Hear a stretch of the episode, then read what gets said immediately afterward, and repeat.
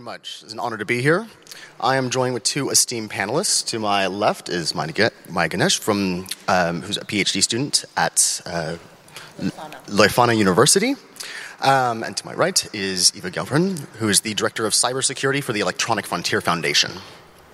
I will. Is that better? Okay, we're there. Excellent. Today, we are going to be discussing a topic um, that's quite close to, to my heart. Um, as mentioned, I kind of consider myself a tech ethicist. Um, I made up the title, so I get to say what it is or what it's not, I guess, in some ways.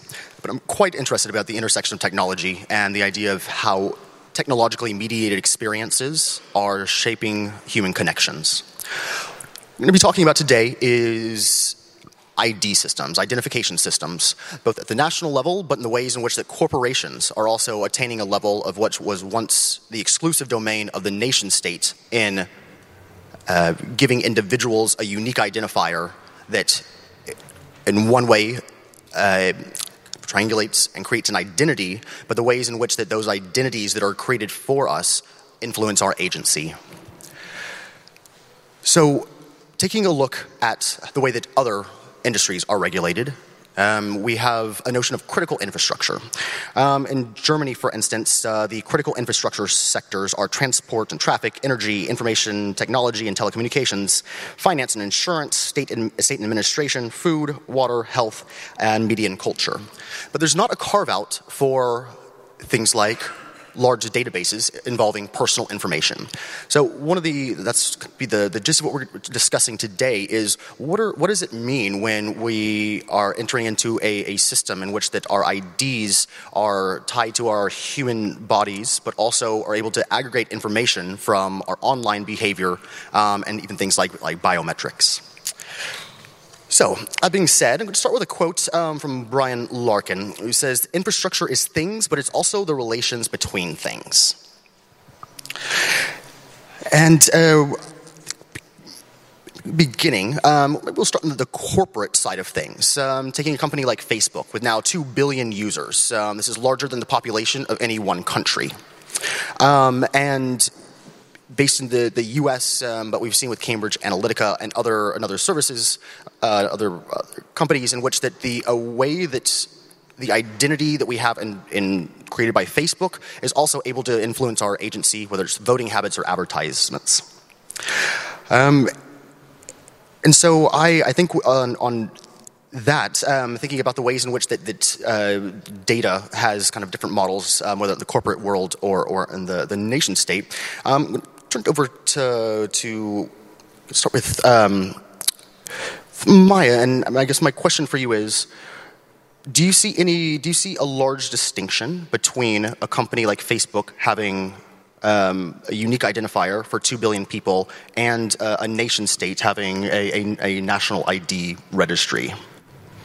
Um, okay, so I think that there's definitely two different models. If you have facebook as a repository of data versus a nation state from starting from kind of rights and responsibilities the fact that we elect our governments in most places in um, and i think there's different sorts of social political contracts that we have with the nation state. And I think when we, with our governments, and then when we have corporate infrastructures that are managing our data, there's a very different kind of relationship. Now, you can have sort of a um, Euro American corporate model, which is quite different from the Chinese model, for example, which is still sort of its own kind of version or brand of capitalism, but there's, but you also have the government that's doing that. So you have sort of the centralized idea of control in these kinds of places, whereas in other places there may be a more corporate, competitive notion. Um, I think in the, the Indian context of something like Aadhaar, you've got a public-private partnership going on where you have the government has instituted a unique identification project,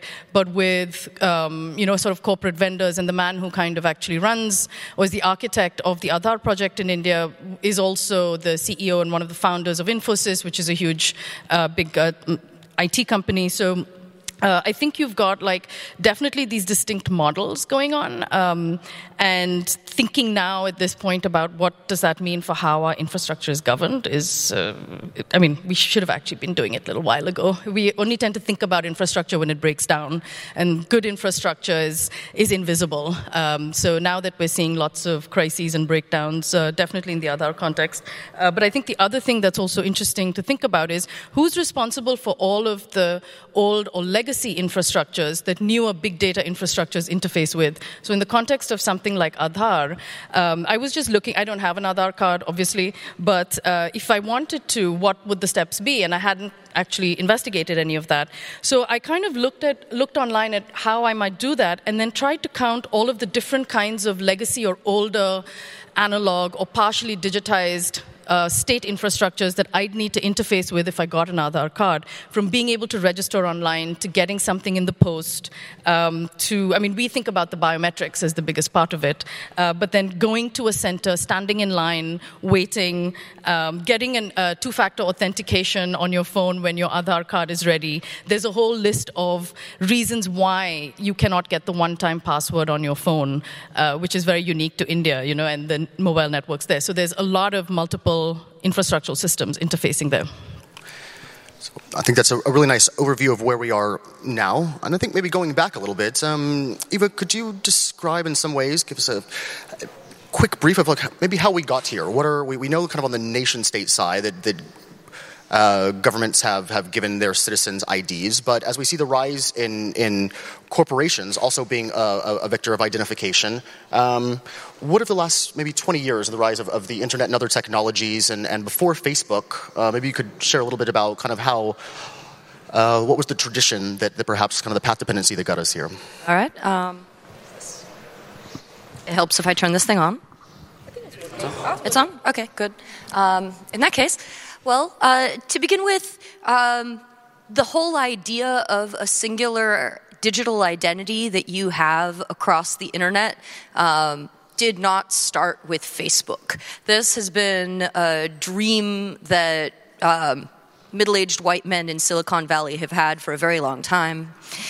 And it goes back to a whole bunch of different proposals for you know singular identity systems or singular logons that you would use for absolutely everything in your digital life.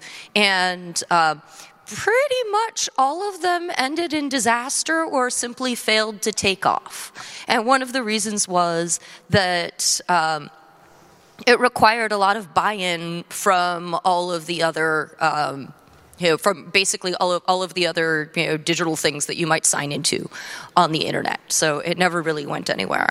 Uh, the reason that we talk about Facebook so much is because now you can use Facebook to sign into so many other services, and it's become the closest thing that we have to an internet wide identity. And that is extremely problematic because Facebook's policies then have this ripple effect that goes well well beyond Facebook and uh, and the other companies that it owns. And it means that if your Facebook account is frozen or taken away for some reason, like perhaps you are not using your real name, or maybe you are a political activist and you have been targeted by your government and they have reported that your um, your account is posting underage porn, uh, which is a thing that has happened to Vietnamese activists uh, quite often um, then suddenly you don't just lose access to Facebook, you lose access to everything else that you were using your Facebook account to log into. And that is intensely problematic. Furthermore, we're not just using our Facebook accounts to post pictures of cats and get invited to parties and um, communicate with our friends. Uh, for example, using Facebook is part of my job. EFF has a Facebook account, and I understand that a lot of people who are in, engaged in privacy and security activism say, well, just don't use Facebook. And I say, well, good luck doing activism, reaching out to people uh, without Facebook. Activists go where the people are, and then we try to change the policies there. Uh, if we're not there, the chances that we're going to be able to do much and have them listen to us are much, much lower. Um, so if my Facebook account gets taken away, I suddenly can't do my job. I cannot post to the EFF uh, to the EFF Facebook. Uh, likewise, if my Twitter account gets frozen, um, I, I, will have difficulty posting to the EFF Twitter. Uh, so these are the kinds of problems that we have, and they go way beyond just the, this sort of harmless socialization, which is the way that uh, Mark Zuckerberg often likes to um, characterize uh, Facebook interactions. So, I mean, I think that makes a persuasive case how a private company, an unelected private company that operates across the globe, now is able to instill privileges um, in ways that are that extend far beyond the, the boundaries of, of the platform itself. Um, you said uh, the point that good infrastructure is invisible, that we don't notice uh, a bridge until it perhaps collapses, we don't notice a road until there's a pothole. We have this, this kind of routine. Um, if we kind of have a kind of a, a metaphor, um, use uh, for sort of the the ability for us to to operate in our lives, to exercise our agency based on on our identity, um, and we were and to think about uh, a metaphor of, of, transportation, of personal transportation. Um, I think there's there's a few different modes of transportation, each that have uh, different sort of regulatory environments around them. Personal vehicles, cars, at least now, while people drive them, um, insurance is mandatory in, in most jurisdictions. Um, there's car uh, crash testing for that uh, uh vehicle to ever be on on the road.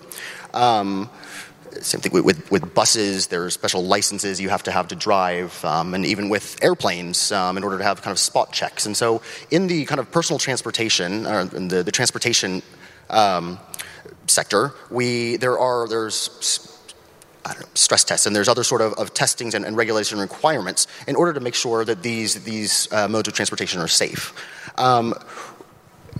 Do you see any of that same sort of design thinking um, being brought in into either the national ID systems, whether it's Estonia and e-governance, where everyone has a, a card, um, but also it was found to have a, a chipset vulnerability. Um, India, the India example of of, of, perhaps people being able to buy personal information um, on on through WhatsApp groups. Um, where no do you see where do you think should be the, the onus on should it be the holders of these databases? Should it be regulators that are that make sure that no one amasses too much information? Um, from the transportation example uh, what are your thoughts on I think like a car is really different from, from an aeroplane, obviously, and a bridge is different from a road. And we're talking about very different engineering cultures that make these infrastructures possible and how they're owned and what they're about.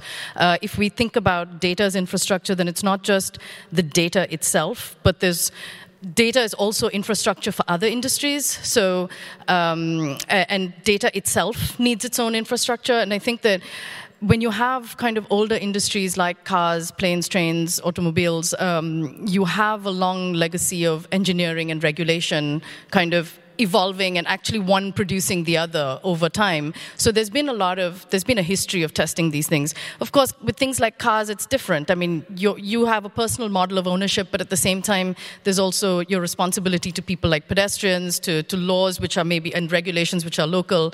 Planes are really different. High-end engineering is totally different. I mean, like, there's a reason why aviation engineering is, is really kind of top of the line, though I've looked into this a little bit in some of my work, and actually, it's kind of scary when you look at how it's not about the test, but it's the performance of the test and regulations. Um, so, because a plane is, well, first class and economy go down at the same time if there's a problem. Um, but while that's there, I think that, and everybody's data gets released at the same time, you know, when you're on the same database. Um, so, I think there's, those metaphors are kind of useful, but I think the proof is always in like which metaphor works and who wants to take it on and who wants to be responsible for instituting that. If we had a little bit of care, actually treating data as as, as something else. I'm not saying that it has to be aviations or automobiles, uh, because these are also quite specific things. Then um, maybe there just needs to be that greater level of care and multiple systems working together, which I don't think we have now. You just have kind of, you know, Facebook a sort of kingdom unto itself, or the companies that own Equifax, or, you know, in, it's definitely in the Indian context, we do not have enough security with the database infrastructure that exists. It's not seen as critical infrastructure. I actually have uh, one quick thing to add from earlier today. So, um, earlier today, Twitter um, pushed an update to all of its users saying that as a result of a vulnerability and mistake in its systems, it had accidentally uh, stored everyone's passwords in clear text somewhere in a log. So they couldn't be sure uh, how many, they couldn't be sure for how long, uh, and so they simply went ahead and notified everybody and said, hey, everybody, change your password. If you're also using this password on some other site, please change that password as well. Um, and they added one interesting and sort of smug bit at the end, which was, we didn't have to tell you this. And it's true. They absolutely don't have to tell you this. Um, doing security at a large company is a little bit like um, how many of you have seen Men in Black? Many of you have seen Men in Black. So at the end of Men in Black, uh, the uh, the men in black are, in, are informed that there is some sort of new terrible threat about to destroy the world and that they need to get going. And uh, one of them turns to the other and says, There's always an Attilan battle cruiser getting ready to destroy the earth. Uh, that's what security engineering is like. Um, there's always something terrible like this, and most of the way that we get through our lives is that the companies don't tell us, uh, which is extremely chilling. Yeah. No, and I think in the Indian case, the, the problem has been that there's been a number of, invest, I mean, journalistic accounts, um, but also kind of security accounts about how the infrastructure is absolutely not safe and can be uh, compromised, but they're never willing to acknowledge it because that would acknowledge like a failure on a monumental scale. I mean, money aside, just what it means to set up a database or infrastructure like this is heroic for sure. But then there is a lot of this kind of heroism, uh, hero narratives in kind of setting up infrastructure like this. I mean, all big infrastructure when it starts is about that slightly fantastical imaginary of, oh my God, we can do this, a billion people and their biometrics, you know? Um, so, yeah, but there be dragons too, so. And if anyone is around for the next session, I'll be speaking with, with Adam Harvey about biometrics. So we haven't touched on that so much, but I think that one of the, the kind of the points around biometrics is it's um, these kind of immutable characteristics that we have, our, our faces, that we, once they're in the wild, once they've been captured, we can't just change our, our face. We can't just, um, we, we have these characteristics. I mean, there's voice print technology and these other things. And so the, the quantification, or the, the, the quali- quantified life um, that we're seeing more and more of, with more actors um, around the world at different levels, um, trying to encapsulate us in a particular, uh, as a particular, give us, a, a, assign us a unique ID aggregate characteristics on that, and then try to eh, kind of exploit us in some ways, whether that's trying to sell things or, um, um, especially in the, in the, corporate world. Um, but said, I mean, I think that breaches are inevitable now. That we're, if, if we haven't, it hasn't been hacked, it's probably just a matter of time. Um, some of the most sensitive U.S. government uh, data from the Office of Personnel Management was hacked. The kind of everybody that had applied for a security clearance. So, if the if the entities which have the, the most funding are still vulnerable. What does that mean for small companies that are collecting incredibly personal data, um, have a business model, and then sell to other companies, um, and then are able to continue to aggregate information about us that we don't even know exists? Um, and so, I, with that, we have a few minutes left. Um, I opened up um, to both of y'all for kind of a closing statement, if you'd like, and then if we, I think we'll have time for uh, one or two questions. Um, if anybody wants to ask a question. Hmm? All right, I, I, figured I would start by talking, well, finish by talking a little bit about all of the databases that we are entered into involuntarily and all of the systems that we take part in, often without even knowing or even though we have chosen to check out of them. Uh, for example, in the United States, there is a uh, credit system, uh, credit rating system called Equifax, and Equifax was, uh, was hacked Uh, I think it was last year, and a lot of people had extremely sensitive data about their um, about their credit history leaked, which made it possible to steal their identities and pretend to be them and spend their money and all kinds of other things. And all that Equifax offered the, these many people as a sort of as reparations for this incredible breach of their uh, of their privacy is uh, credit monitoring. So if somebody steals your, your credit card or tries to steal their identity, like, well, keep an eye out. Well, the horse has already left the barn. It's a bit late at that point. Um, the other, uh, the other systems I wanted to talk about quick were uh, OPM, where everybody who wanted to uh, to work for the government and needed to get a security clearance was required to have a series of interviews and this very long list of extremely personal things. We're all living in this database. Uh, all all of uh, the U.S. potential spies, for example, were burned in the in the OPM hack, um, and. Oh, I had I had one more like strange and involuntary database. Oh yes. Korea? Um, North Korea uh, required its uh, required its bloggers to register all of their uh, social media accounts under their real names, um, and it was kept in a database in South Korea which was ru- which was uh, run by the government. So this this information was not publicly available until they were hacked. And that information was made publicly available. Uh, and that was incredibly damaging. Not to mention that further down the line, um, a, uh, a lawyer got the entire law ruled to be unconstitutional in the first place. Uh, but certainly the, uh, the hack helped to, to make the argument that this was a terrible idea.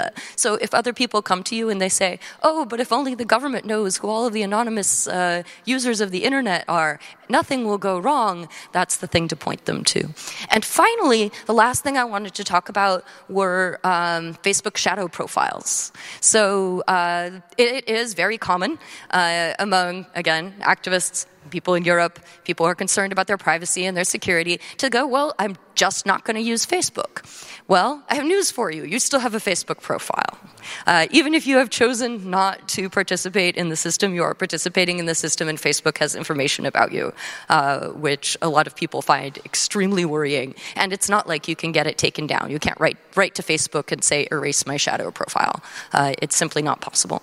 And on that cheerful note, Well, I actually, the, the, the, thing that I want to end with on the Aadhaar story is that maybe there is some hope um, in the court system that we have. The Indian Supreme Court has been like actually doing an amazing job recently, and um, they, in August, at the end of August last year, we had like for the first time a ruling on privacy and the fact that we have privacy, we have a right to privacy. Before that, we kind of didn't. Um, but now we have a right to privacy, and this was the time at which the Aadhaar story was sort of kicking off in lots of ways. So today or yesterday was actually day 36 of the Aadhaar hearing, which was basically the hearing about how does the right to privacy sit alongside all of the violations of the, the Aadhaar database, the fact that you have to link, your, we're supposed to link our Aadhaar cards with our income tax returns, with our bank accounts. Many people don't want to do that, and this is being argued in court right now. And I'm, I'm really pleased that the court is taking it up very seriously. And this is not the case in a whole lot of other places, but I think that if we had uh, I, I, think it's a very unique moment in India. So it's like literally, uh, many of us, I think, get emails from our bank saying, "Where's your Aadhaar card? You have to like link your account to your Aadhaar card." Now all I'm doing is like looking at this one amazing Twitter account that is re- that is constantly tweeting from the Supreme Court of India about what's happening on a day-to-day basis. So I'm just holding out till then, basically. Can you tell us which Twitter account that is? Yeah, uh, it's at Gautam Bhatia 88. G A U T A M B H A T I A 88. He's amazing. He's a Supreme Court lawyer, and he has the most amazing documentation of everything that's happening in um, the Supreme Court on the Aadhaar and privacy ruling. So, yeah, thanks. Do we have a time? One minute? Okay. Well, I, am sorry. If you catch us later, um, we'd love to, love to chat. Um, I think just in the last minute, I this was a, quite a quick session. A lot of a lot of things to cover. I, I leaving here, um, would encourage that we all, as activists and academics, researchers, journalists, um, whatever our role is, that if we are, if we are able to think outside the box, um, think about other regulatory regimes that that are applied to other sectors and, and industries, and start thinking about how can we conceptualize in a holistic manner the the notion in which that we will have identity numbers placed upon us but our whether it's our online um, activity, whether it's our IRL activity, that we're not just one person. One single indicator can't define who we are. And if, if this, these boxes that are placed on us as humans, um, I believe, um, left unchecked, will eventually erode our agency and diminish our capacity for human flourishing. And so, as we think about the 21st century and the how important um, access to to things are just from from are holding a, an ID, a particular sort of identification. Um, I really think that we need to have a global think about a global regulatory regime, especially in the, the day and age in which data passes around, around the world um, every moment. So um, I encourage everybody to think about this topic more. What are the ways in which that, that national IDs and, and other IDs are perhaps a layer of critical social infrastructure?